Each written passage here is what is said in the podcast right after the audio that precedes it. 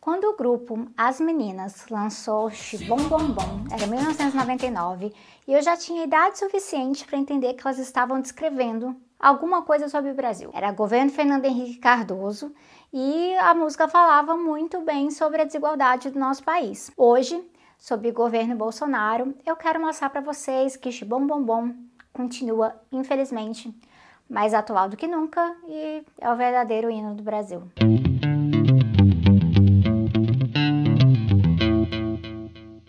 Nosso hino diz assim: Analisando essa cadeia hereditária, quero me livrar dessa situação precária. Cadeia hereditária é esse sistema histórico no Brasil de pobreza e desigualdade.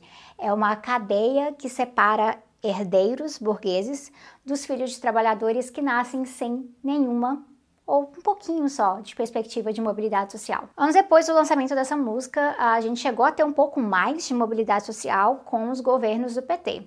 A desigualdade não diminuiu tanto assim, porque apesar do que, que conta o modelo de medida é, do coeficiente Gini, que eu já falei sobre isso aqui num outro vídeo do canal, é um coeficiente que nos traz dados sobre desigualdade ao redor do mundo, teve transferência de renda para os mais ricos. Eles ganharam muito e o próprio Lula admite isso e com certo orgulho. Mas ele também tem orgulho de um outro elemento aí, que foi quando muitas famílias pobres chegaram a tal classe C, que é a classe média baixa. Parte disso tem a ver com políticas de assistência social, mas também com ampliação ao acesso à educação mesmo que ainda muito distante do ideal de acesso livre e universal público, e teve também a inclusão pelo consumo, o brasileiro tendo geladeira e carro como nunca antes. Mas já perto do golpe, essa imagem ela começa a mudar e aí ela definitivamente muda, com o Temer e o Bolsonaro. Com o Temer e o Bolsonaro, nós entramos oficialmente numa era de austeridade.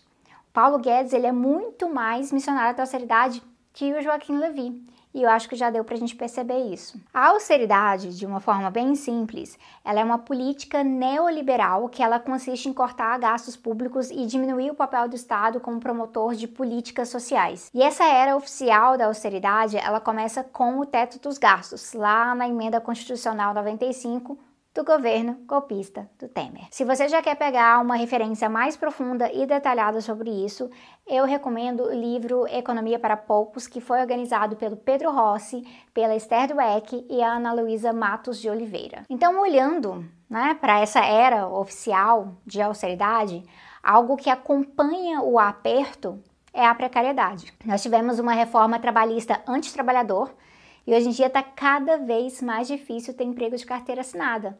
E em 2020, bom, em 2020, nós tivemos recorde de desemprego no Brasil, mais de 13 milhões de pessoas desempregadas. E também o maior número de pessoas que desistiram de procurar emprego, 5 milhões e meio de pessoas. Isso significa que muito trabalhador acabou topando empregos cada vez mais precários e flexíveis, como por exemplo, é, a gente tem os entregadores ao redor do Brasil, vídeo sobre isso aqui, mas até trabalhador que teria, em tese, empregos mais seguros, está começando a pagar a conta também.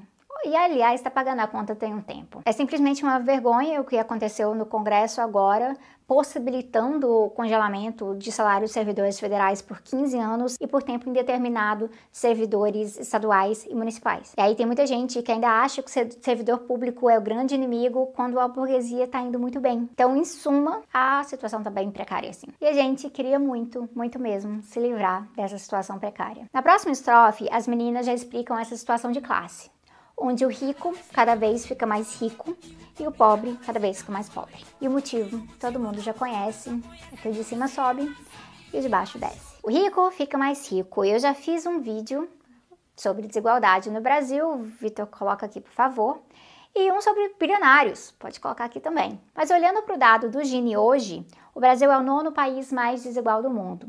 Então, comparando os dados de 2012 com os de 2019, a gente vê que os 10 mais pobres ficaram mais pobres. Mas os 10% mais ricos, eles mantiveram a média de ganhos e algumas regiões do Brasil, eles até ganharam mais ainda, mesmo com essa crise econômica. O Banco Mundial analisou a situação da América Latina e constatou que o Brasil tem tido o pior desempenho no quesito pobreza nessa região na nossa região e que o auxílio emergencial ele estava ajudando em peso as famílias mais pobres, com 600 a 1.200 reais. Só que agora eles querem empurrar né, para o povo brasileiro um auxílio que mal paga arroz, feijão, pão e gás de cozinha. Enquanto isso, a gente tem que lidar com o conhecimento de que as pessoas mais ricas do mundo, os grandes bilionários, ficaram 31% mais ricas durante a pandemia. E no Brasil, a fortuna total dos bilionários aumentou de 127 bilhões de dólares em 2019 para 176 bilhões de dólares em 2020. Então, sim, o de cima sobe e o de baixo desce. E o pior é que para o brasileiro ter uma vida digna, nem precisa de tanto. E as meninas mesmo, elas falam isso. Mas eu só quero educar meus filhos, tornar um cidadão com muita dignidade, eu quero viver bem, quero me alimentar.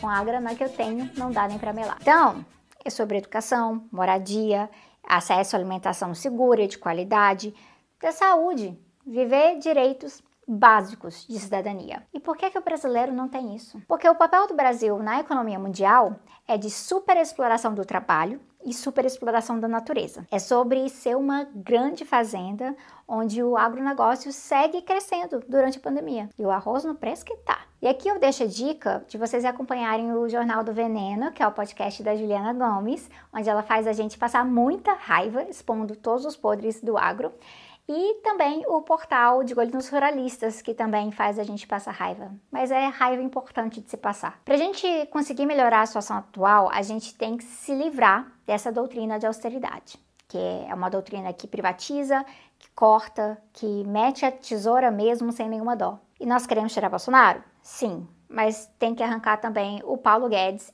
e arrancar o Paulo Guedes das pessoas também tanto do deputado que vota contra o bem-estar do povo, uh, quanto das pessoas que acham que o único jeito, o único jeito de melhorar a economia do Brasil é com o empobrecimento das pessoas e com a precariedade do povo brasileiro. Os liberais venderam essa mentira e já está na hora, gente, já passou da hora, na verdade, de jogar essa mentira fora. Então, se você está aqui assistindo esse vídeo, você sabe que a gente quer mais que isso mais do que uma vida decente, digna. A gente, na verdade, quer que as pessoas vivam bem, que elas vivam bem viver. E aí, só o socialismo pode abrir esse caminho. É, mas eu ouvi que socialismo, na verdade, socializa a pobreza.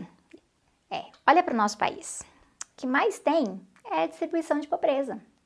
Então chega mais aqui no Tese 11, cola aqui no conteúdo, assiste este outro vídeo aqui, que é o S Socialismo, e bora colocar aquela consciência de classe para trabalhar, porque isso é muito importante para a gente dar um basta nesse sistema extremamente cruel que é o sistema capitalista. E aí todo mundo junto, trabalhando para construir um sistema alternativo focado em poder para o povo, aprendendo com os erros e sonhando com uma sociedade muito melhor. Deixa aí seu comentário, desabafa aí a sua raiva, porque eu sei que a nossa raiva está acumulada mesmo, e eu vejo vocês em breve.